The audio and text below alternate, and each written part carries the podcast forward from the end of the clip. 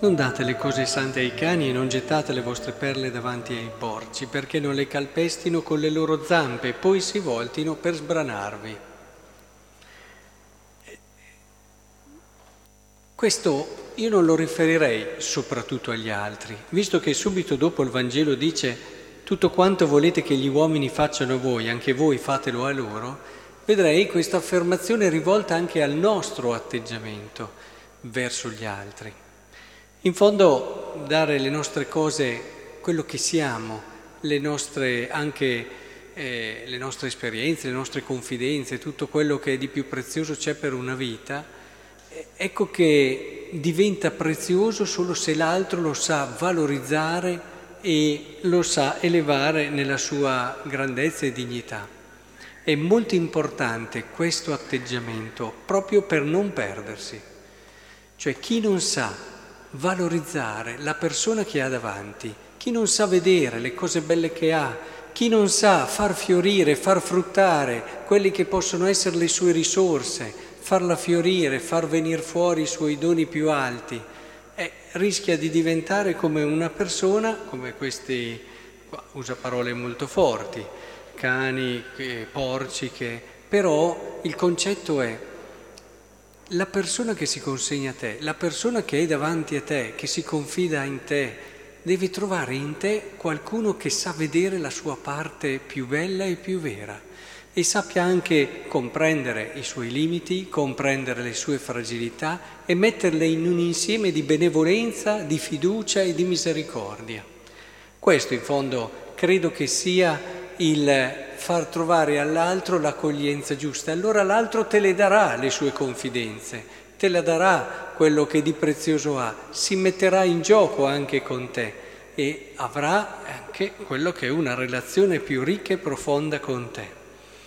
In fondo questo entrare per la porta stretta ci ricorda che non è facile, non è facile, ci sono persone dove si riesce con una certa facilità a vedere gli aspetti positivi, ma ce ne sono altre che veramente si fa una fatica.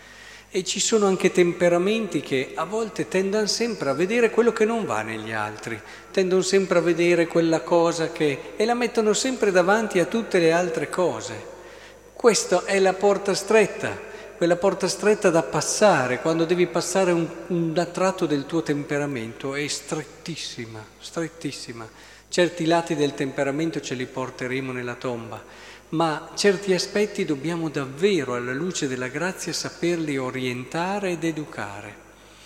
E poi, quando davvero si ricevono delle ferite, quando si ricevono anche delle offese, quando si vede che l'altro ci fa del male, Ecco, la risposta del Vangelo è proprio quella del saper vedere anche in questa situazione quello che di buono e di positivo nell'altro ci può essere, senza dimenticare che quelli che sono i problemi che ha, ma cercando e dandosi da fare per trovare ciò che di buono c'è. Ecco, allora anche gli altri con noi non si sentiranno di dare le loro cose ai cani, ai porci, eccetera, cioè sentiranno che c'è chi li accoglie, c'è chi sa amarli, c'è chi sa valorizzarli, c'è chi sa farli fiorire.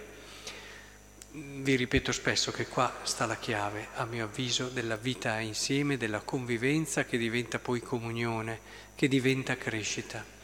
Ecco, qui però vorrei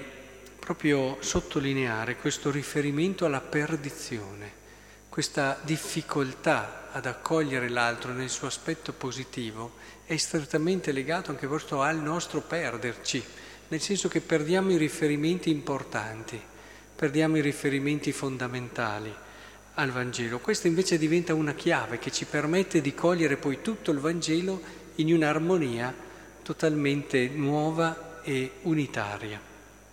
Chiediamo allora questa grazia, che il Signore ci dia proprio questa capacità, che le persone che incontriamo si trovino davanti a due occhi ad un cuore, a delle braccia che sappiano davvero fargli sentire tutto il desiderio di bello e di bene che noi abbiamo verso di loro, sempre, anche quando c'è un'antipatia, anche quando ci sono ferite, lo dicevamo prima, sempre prevalga questa accoglienza, perché questa è il segno della presenza di Dio e del suo regno.